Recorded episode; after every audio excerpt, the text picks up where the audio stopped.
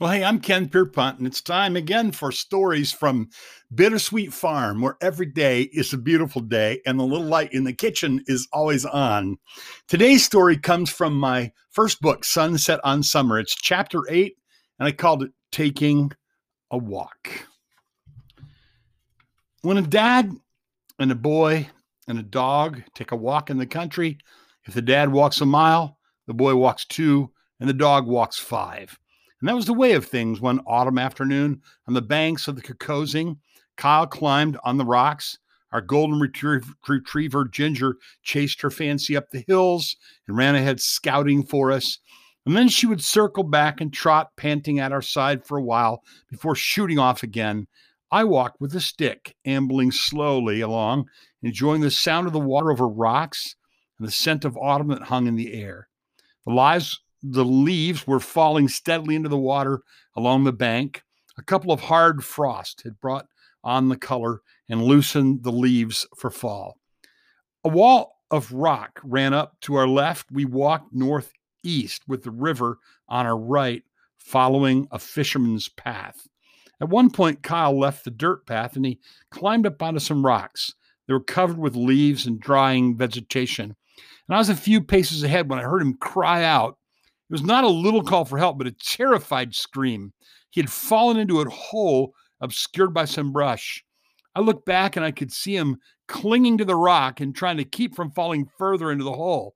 Later, he told me that one of the reasons he was so frightened was that just before the ground gave way beneath his feet, he saw a snake slide into the hole. When I looked back, I could see that he had fallen down between two rocks into a hole about five feet deep. He had no way of knowing that his feet dangled only a few inches from the ground. The frightened snake was no threat. He was in no danger. All this was immediately evident to me, but his cry was so desperate, so pitiful, I ran to him, bounded up on the rock, pulled him safely from the hole. The fear on his face, the desperation in his voice stirred my heart. Even though I could see he was in no real danger, I was only rescuing him from his own panic. He clung to me for a moment with a hammering in his little chest. We both enjoyed a good laugh when I showed him that he was never really in any danger. And we walked home. And he walked a little closer to me on the way back. And the sun was well on its way down the sky. And we decided it would be a good time to see what Mom was planning for supper. I don't know about you, but I've had the bottom fall out on me a couple of times.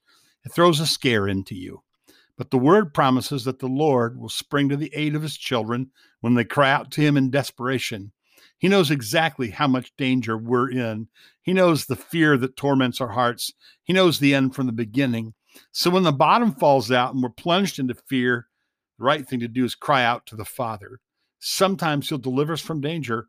Sometimes he'll deliver us from our own panic. And then we walk a little closer to him all the way home. I sought the Lord, and he heard me and delivered me from all my fears. Psalm thirty-four and verse four.